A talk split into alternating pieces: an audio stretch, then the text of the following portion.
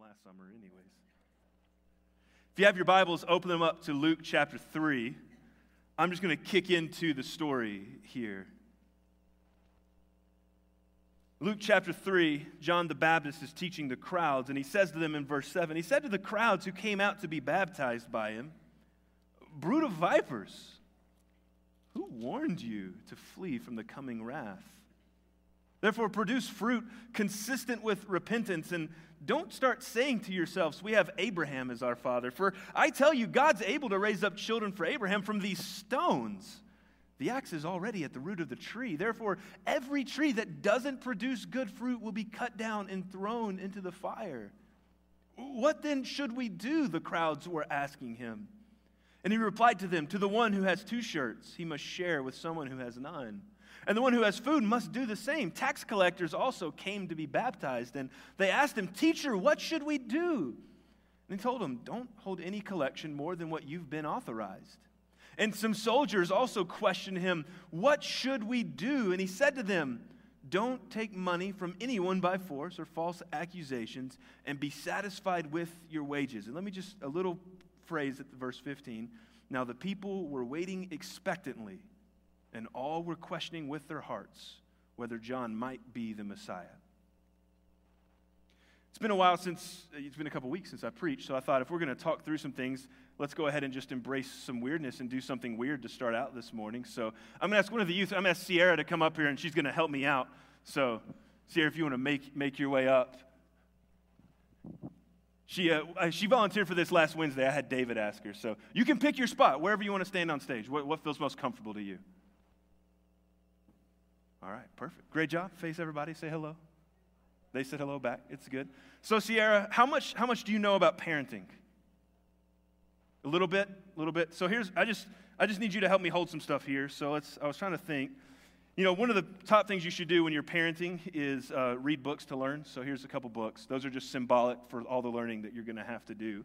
But when it comes to having a baby, you always need to be prepared for a lot of things. So obviously, you're going to need diapers. You know, you need, need, you always need more diapers than what you think you need. So here's some diapers for you. Um, and then, you know, sometimes things come out the top end and you need burp rags and stuff too. So here's a burp rag and a bib um, and all of that. And sometimes diapers get a little gross, and so you get some diaper rash cream. That, that helps all of that. And then sometimes it gets so gross that they just need a whole new change of clothes. And so you got to bring changes of clothes. So here's some, here's some changes of clothes for you, if you hold on to those for me. Now, this right here, this is pretty cool. This is a wrap, and it's, uh, it's to wrap around you to help hold the baby so you can actually do other things. So it's good to have a wrap on you just in case, you know, the baby doesn't want to be in a stroller, but you got to walk around. So here's, here's a wrap. And I don't know if you know this or not, but you get really thirsty when you're helping take care of a baby, so you need some water just to have for you. But the baby also needs a bottle, so you got to hold on to that. And if the baby cries, he's going to need a pacifier. So, oh, and then we forgot the baby wipes. There's baby wipes for you. Now, if you ever go on a trip with your baby, you need like blackout curtains because babies sleep in dark really well. So these blackout curtains really help for, for keeping the room dark. And this is a baby monitor. So the baby monitor, that way you can put them in another room. So we'll hold that there. Of course, you need shoes, little shoes. And then the baby always needs a good toy. So this is, this is Griffin's Griffin. See? Oh, isn't that, isn't that adorable? So here you go. You're doing great. Oh, you dropped your water. Here, let's get your water back. Let's get your water back. Oh, you dropped the griffin. All right, we'll let you hold that. We'll set the griffin back up here. Are you good? All right, you just hang tight for a little bit. Don't worry about it. We'll just leave that on, on the ground. You just, you just hang tight. You guys recognize, uh, realize that this is my fourth Christmas series here? This is Mark's. Isn't it weird how time goes? This is fun. Yeah, thank you. I always enjoy Christmas stuff. Um, so three years ago, we did, a, we did a Christmas series that I called Geographical Christmas. If you remember, if you were here, we talked through the different locations, Bethlehem, Egypt, Nazareth, and how what God was doing. And then two years ago, we did Isaiah 9, 6, and, and the phrases, the names for Jesus, Wonderful Counselor, Mighty God, Everlasting Father, Prince of Peace and we talked through different sermons on each of those names. And last year, we just opened up the book of Matthew and from the genealogy onward, talked through the story of Jesus. So this year, I want to do a little bit different. Um, from the top, we're not really focusing on the nativity story this year. I'm focusing more on this concept that we call Advent. Um, and so, Advent, if you don't know, is just a Latin word that means coming or, or a Latin word that means arrival. And so, Advent season is the season we anticipate, we wait on, we cherish, we celebrate Jesus' arrival. Traditionally, we do that in the manger scene. But when we read the Bible, the biblical narrative actually includes three cases of Advent, of Jesus coming. The first is, of course, the manger scene. But there's also him coming into his ministry as the Messiah. That's what we're looking at today. And then there's the second coming, the advent of Jesus' coming to set the world to rights. So once Luke tells you of the first advent of Jesus' birth, he introduces the character of John the Baptist, who's going to make way for the second advent. So here in Luke 3, John has drawn in these crowds, and as they are awaiting the arrival of the ministry of the Messiah, they're all on edge. Could this be? When's the Messiah coming? They ask the question to John, What should we do? In preparation for the Messiah, John, what should we do? And he says to the one with plenty, Simplify and share. To the rich tax collector, Be mindful and generous. To the powerful soldier, Be content and do justice. These are the themes that we're going to be talking about this Advent season. So, on that note, how you feeling?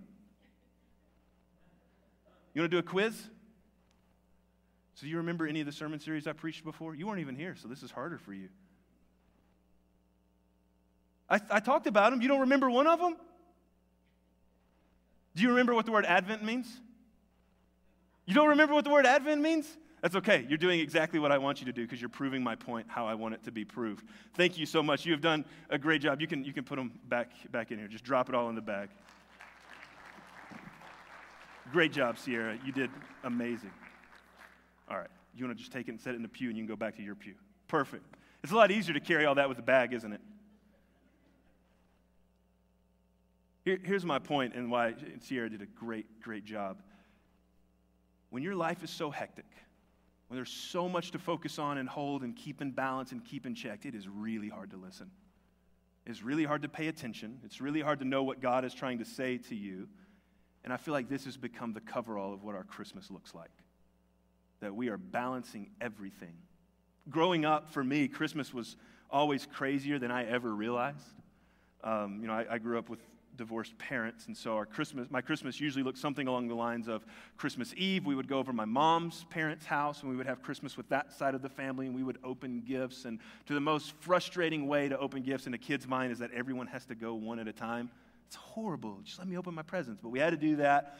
And so usually we would get home late Christmas Eve. We would go to bed. We would wake up to gifts from Santa and my mom and my stepdad on Christmas morning. We would open those presents. My grandparents would then come over to our house. We would have a Christmas kind of early breakfast. And then about an hour later, my dad and my stepmom would come, and he would pick me and my sister up to take back to, to his house. And so we would have all our presents. We would then leave those presents there and then go to my dad's house. The first stop on Christmas Day was at his parents. We would do Christmas the same way with that side of the family, one at a time, present opening. It was horrible. And then after that, we would go to my stepmom's parents' house and we would do Christmas, Christmas Day there for dinner. And then after Christmas dinner, we would usually get home just in time at my dad's house to go to bed. And you may not know this, but did you know Santa makes a second lap around the world the day after Christmas for all the stepchildren? Um, so Santa would come back to my dad's house and my stepmom's house. And on December 26th, we would open presents with my dad and my stepmom. And then my dad's parents would come, and this was Christmas every single year the 24th, 25th, 26th, five family houses, just over and over, because it was the reality of the Christmas I grew up in. And to be honest, most of those Christmases blend together. I, of course, I have some cherished childhood memories within that model. But what's interesting is thinking back over this, for me, probably the most memorable Christmas, or at least one of the most memorable Christmases. Uh, my dad and stepmom had showed up Christmas morning to my mom's house to, to pick me up, uh, but there had been this horrible ice storm where my dad lived and almost the entire town was out without power. So the only person in town that had power was my uh, stepmom's aunt, my, my great aunt. So we went to her house instead, and we opened a couple presents. And then that night we went home, and for the next two days there was no power. We just lived without power for two days. And I remember that Christmas for a couple reasons. One, I remember distinctly the Sega Genesis game I opened. That's a video game system from like the early 90s, if you don't know. I opened a video game called Primal Rage. And the only reason I remember is not because it was a good game, but I remember reading the manual by like candlelight because that's all I could do. the TV didn't work and nothing turned on. So I remember that. I remember the meals we would have and, and playing games by the candlelight and things like that. And reflecting back, I think the thing that made that Christmas so memorable to me was how calm it was. Now, granted, at seven years old, I'm sure I did not recognize the, the joy of that at the time and probably spent far more time complaining and whining and why won't the electricity work than what I remember. But something in being forced to give up that hectic schedule for candlelit board games and family time caused me to remember with far more distinguished that Christmas than almost any other Christmas. You see, we've come to live in this reality where we've become convinced that the best life is actually lived in complexity and the necessity of busyness. That there's things to do, there's to do lists a mile long, and that's how life is meant to be lived. And to be fair, right? I mean, the hectic Christmases of my childhood and the abundant needs of my son are not things that can just be simply erased. Griffin needs diapers, and I needed to spend Christmas with my dad. But is there an underlying concern worth addressing here? That try as we may to balance and to hold on to all the things that we think we need, the result is almost always the same that we miss Jesus when we concern ourselves with busyness and possessions. That it's actually these things at Christmas that we tend to celebrate that are the very distractions from what Jesus has called us uh, what he's called us to do and who he's called us to be. See, this is the most ironic fashion is that it's typically Christmas season where this truth becomes even more prevalent. And it's been systematized into the DNA of our culture as we've traded the worship of God for the worship of consumption and this desire for, for more. And so we settle into this nature, this idea that consumerism reigns which then screams at us like a blaring siren that the prevailing reality that you and I live in is scarcity. There's actually not enough out there for us to have what we need. So we need to get more and more. And with the constant scream of scarcity comes this ever present reality and emotion of fear. And this is something that businesses capitalize on. Fear of missing out, or what we now call FOMO, is a real marketing strategy that lots of companies employ because if they can get you to fear, they can get you to consume. Because that's the solace, that's the solution to that emotion. So, consumerism yells that everything is scarce and there's not enough to go around. And the feeling of everything being scarce puts this feeling of fear, and the solution to fear is just more desire. Worried you're not going to have enough? Buy more. You'll feel better. Get, get that new outfit. Buy that better car. Get that upgraded house. Get that meal at that restaurant. Fe- feeling restless? Consume. And Christmas has become the hallmark holiday season, and I mean that pun so seriously. The hallmark holiday season in which that happens, consumerism happens easiest and best. So here's just some general statistics for you to kind of clarify all of this. Since 2008, I have a little bar graph here that I'll show you. Since 2008, US holiday retail sales have went up every single year. In fact, the only year it dropped was the 2007 to 2008 and that was I think to do with the financial housing crisis that was looming over things.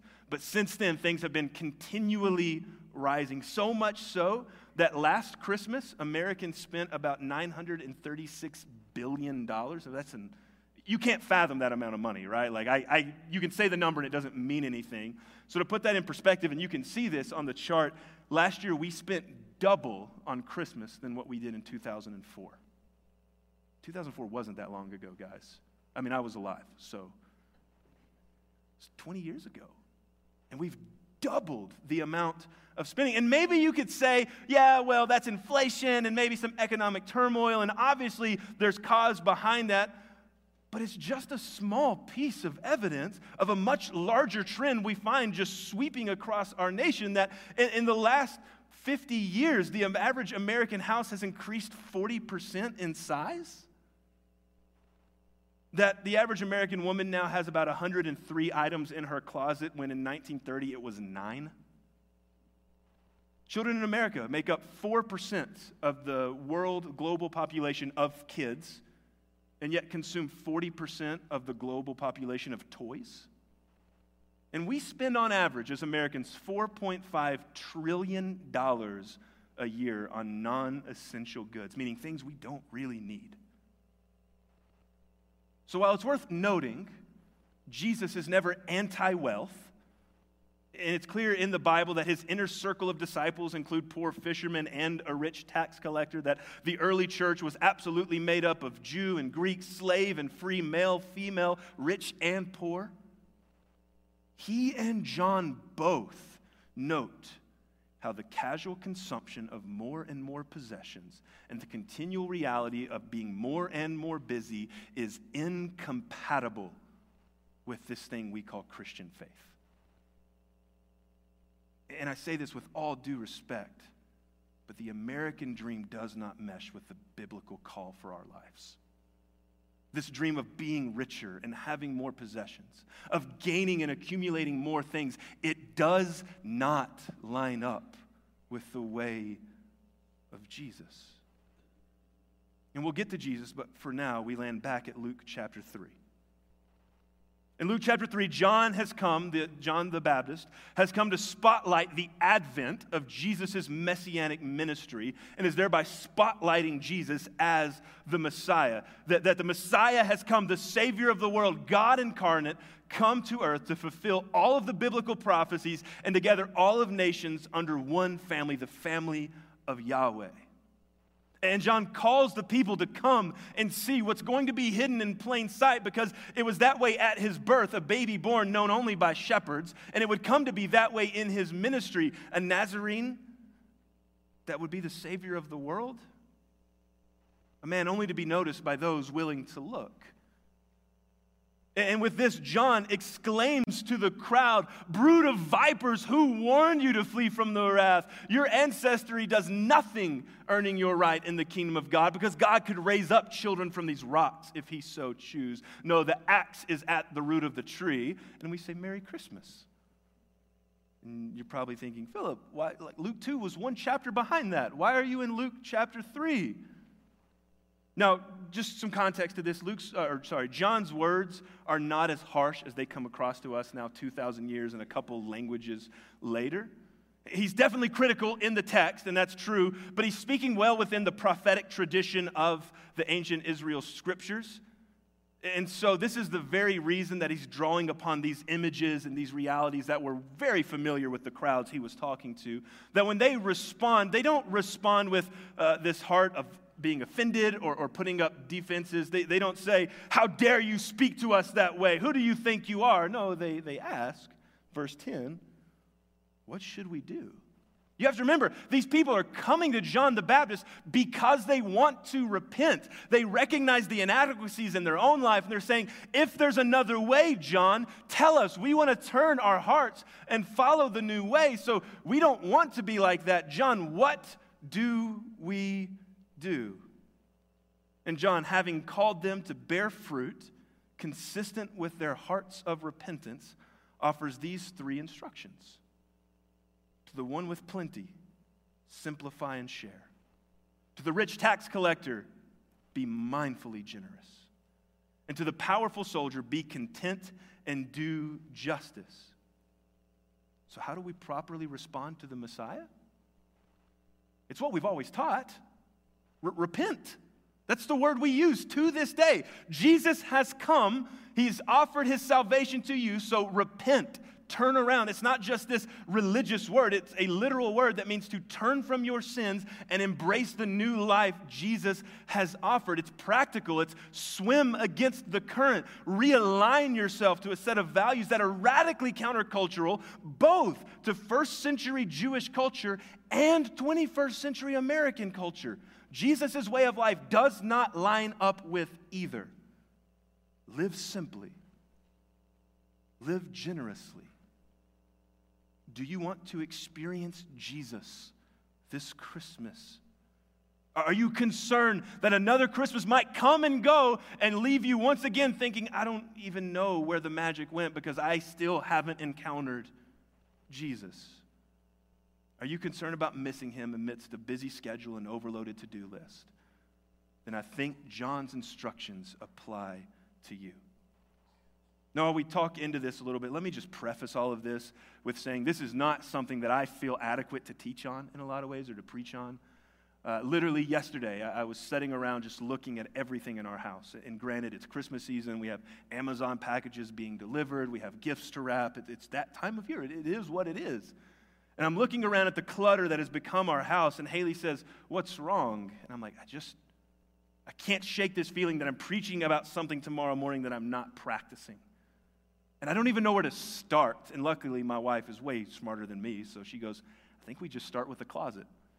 So we take time yesterday just to clean out one of our closets, and that is a very tiny little step.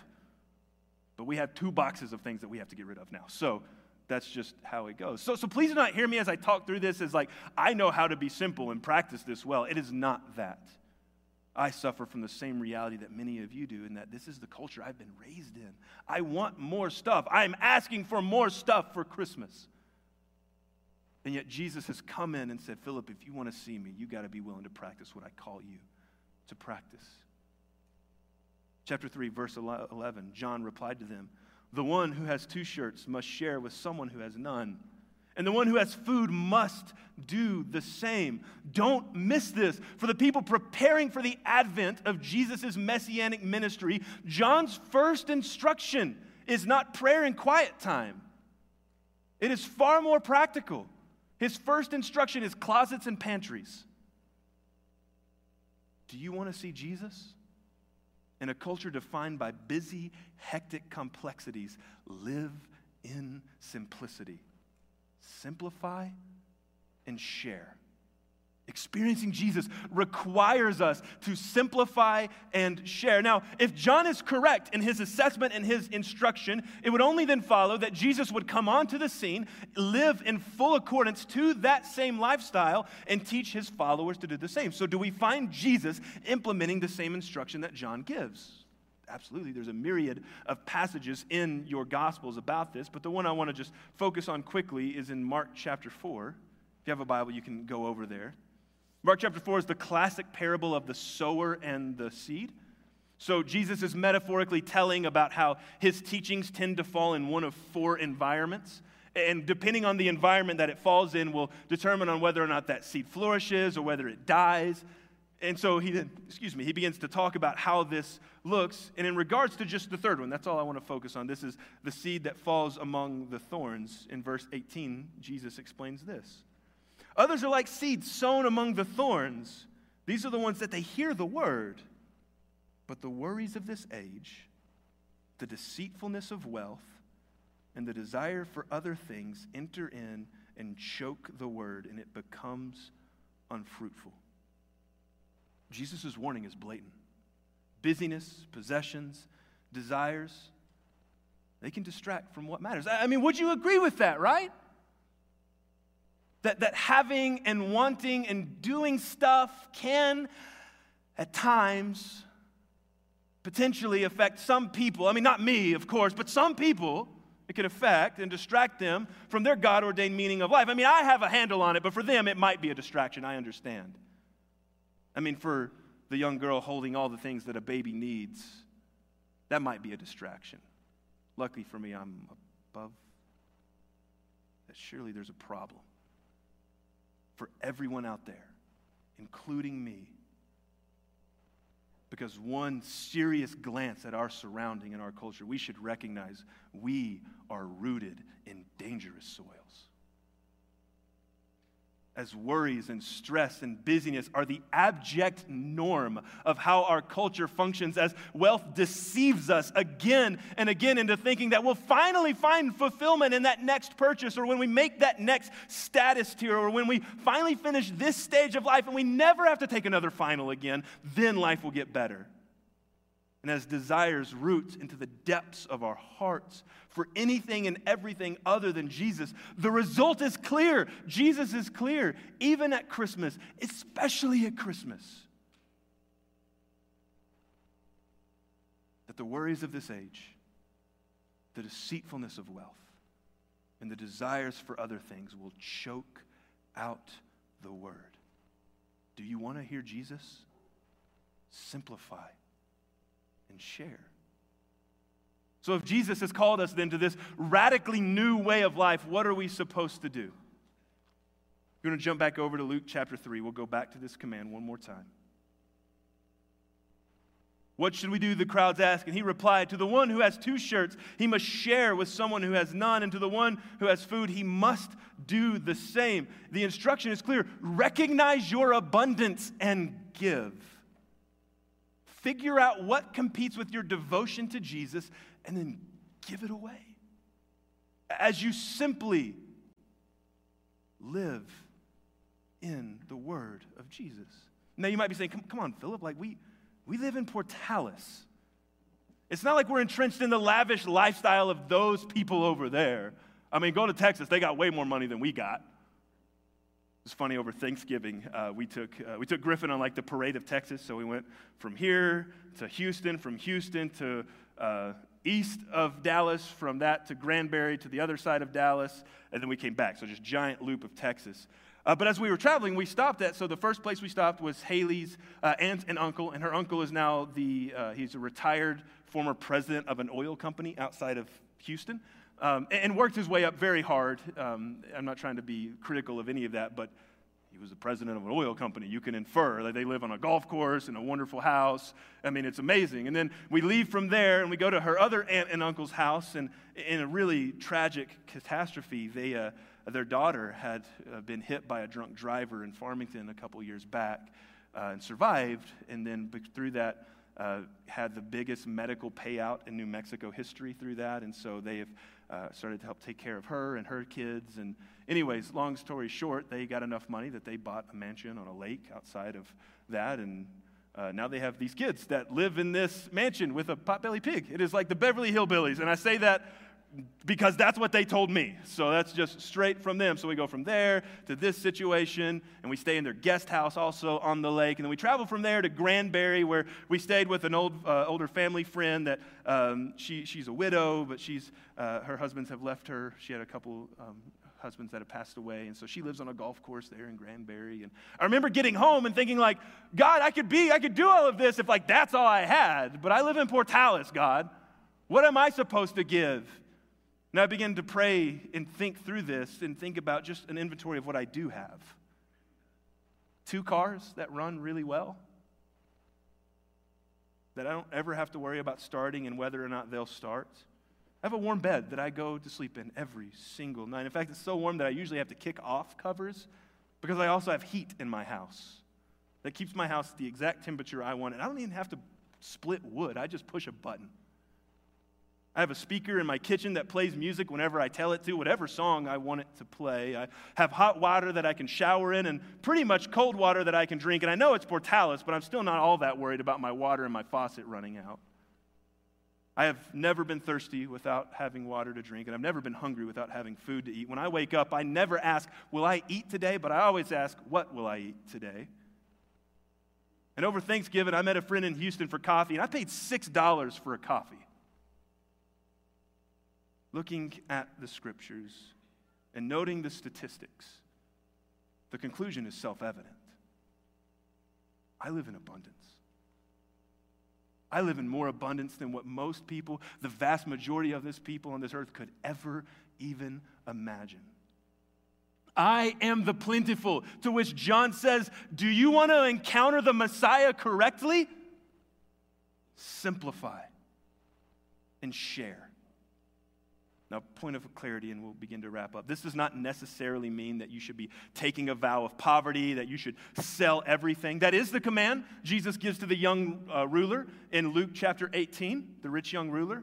But it's not a universal command that Jesus gives. In fact, when we read the Bibles, we seem to find that Peter keeps his house in his boat because there's times that Jesus and his disciples stop and stay in Peter's house. Uh, that after the crucifixion, Peter goes back to fishing, so he seems to at least have access to a boat and to the things that he owned. So it wasn't a universal command.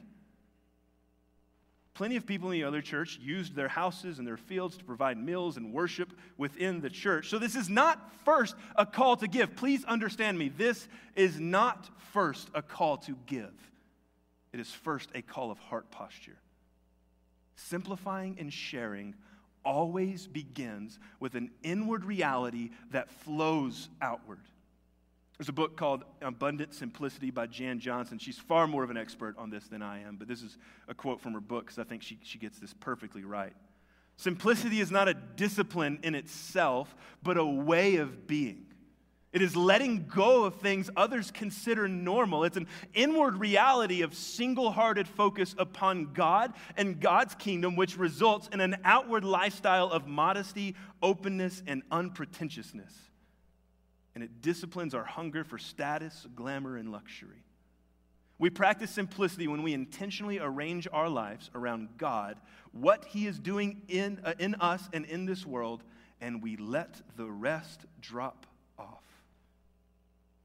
Living in simplicity does not begin with a garage sale or a Goodwill donation box. It begins with an honest, personal reflection in your own heart. To just reflect on a few questions. D- does my stuff, being the stuff I have or all the stuff I desire, does it compete for my allegiance to Jesus? And on top of that, do I have more than I need? And if the answer to either of those questions is yes, the inevitable question that John and Jesus would both expect me ask is who do I share it with? And then we can start exploring where do we set limits on personal consumption, not in some attempt to be noble or holier than all those other people, but just in this recognition and adherence to our Savior who has come to rescue us from the worries of this age, the deceitfulness of wealth, and the desire for other things. That is what John's opening instruction is all about. Do you want to see Jesus? Are you prepared for the Messiah? Those with two shirts, give one, and that those with plenty of food, give it away. Simplify and share. Now, this is not a one size fits all practice.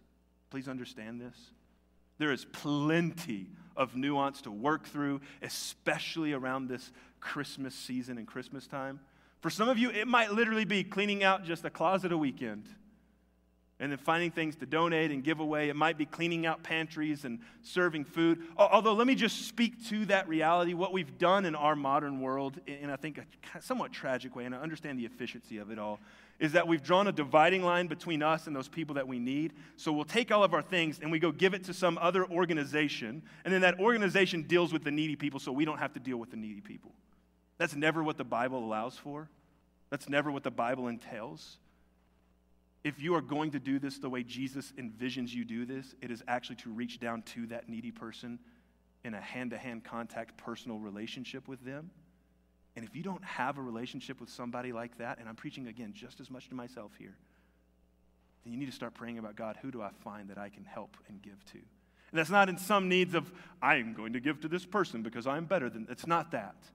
But it's God, what you've given to me, I need to find a way to replicate and call me to somebody. Let me bless somebody as you have blessed me. For others, it might be a spare bedroom that's given through fostering or, or adopting. Maybe it's setting a spending limit on coffee or fast food and then taking the calculated ex, uh, excess and giving it away to Lottie Moon or to something that you are passionate about.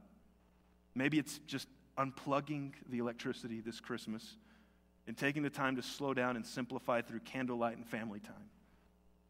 Maybe it's some menial task that you put a, a spiritual cover on and you say, I'm going to make this spiritual. I love this book. This is a, it's called Every Moment Holy. It's a book of liturgies, and by that I just mean really fancy prayers, like very poetic style prayers. Uh, and they have so many good ones, and I sit here and I cry through it all the time. Uh, they have one that's for the loss of a pet, and I made the mistake of reading that uh, the day we put our dog down this summer, and I cried through the whole thing, just snot and tears all over this. Uh, they have a few that are for, um, for change, the changing of diapers. I cry through those every time I read them now. Um, but so, so, anyways, Christmas gifts. I, I, they didn't pay me, but this is amazing, and it's one that's I think worth having. And they have a couple volumes. But I wanted to just read this prayer over you. This one is a liturgy before shopping. So feel like it's pretty adequate for Christmas season. You created us as embodied beings, O Lord. You placed us within a physical creation, declaring it's a good thing. Therefore, it is without shame that we acknowledge our need for food and shelter and clothing. For it's those same needs that teach us to ever look for you for our provision.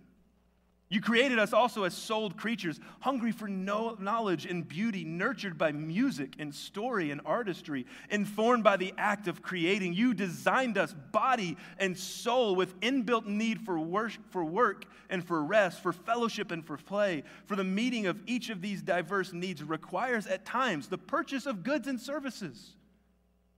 Therefore, before we venture into this day of shop, seeking things necessary for the care of the body, and soul, center our hearts again in the knowledge of who you are and of who we are in you, that we might engage in our commerce not as unquestioning consumers, but as conscious curators of your blessing.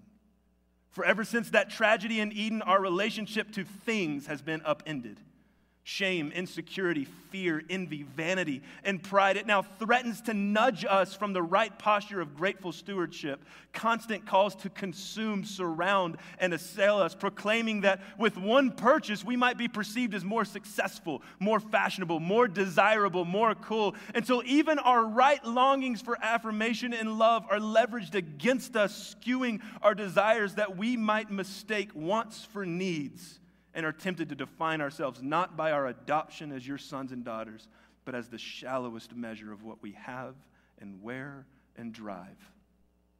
Root us rather in you, O Christ, that we would not fall prey to such false witnesses, playing upon our fears to the blare and glare of ads and images that fail to account of the existence of the soul or for the deepest needs of creatures created to inhabit eternity. Speak us the heartbreak, O Lord, of trusting in things that cannot hold the weight of our greatest hopes. Spare us the heartbreak, O Lord, for chasing after things that cannot bear the burdens of our greatest sorrows as our hearts will be most fixed on what we most treasure, kindle instead our love for you, lest we set foot in stores or shop online. For if we love you best, our spending of money will become a natural expression of our best love and a welcome opportunity to learn and to practice our faithfulness.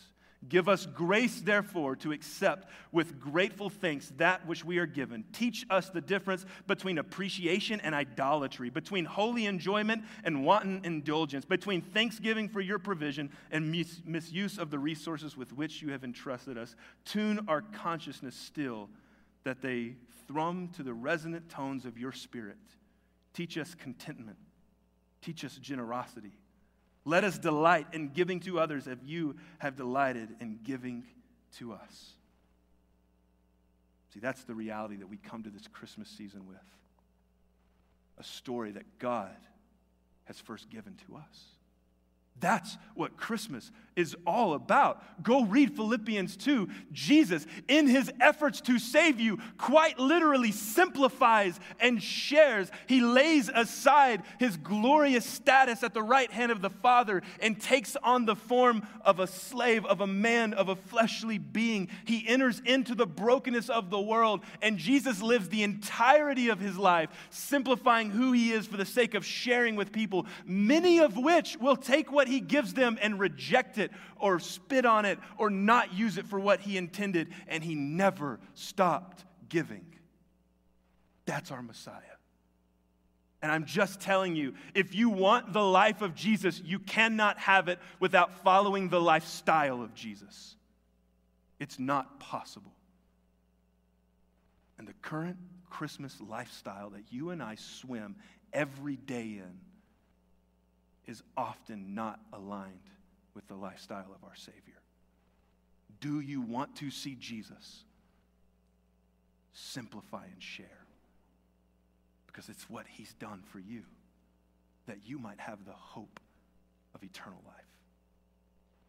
I'm going to pray and we're going to have a time of reflection, and maybe Jesus is just making something abundantly clear of what you need to simplify, and maybe you just need to spend some time praying about that.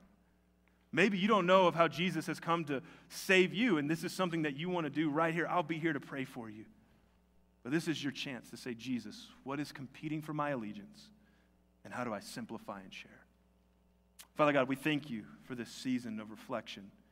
And God, there are so many things that have to get done. God, there are family events that need to be tended to. There's food that needs to be cooked. There's diapers that need to be changed and carried with us everywhere we go. Uh, there is so much to weigh on our minds. But God, help us not to let those things choke out like the thorns your word and your communication. God, may we become just hyper aware of what you are calling us to do and the voice you're giving us. God, let us be a church that hears you this Christmas season as we follow what you've called us to do. It's in Jesus' name we pray. Amen.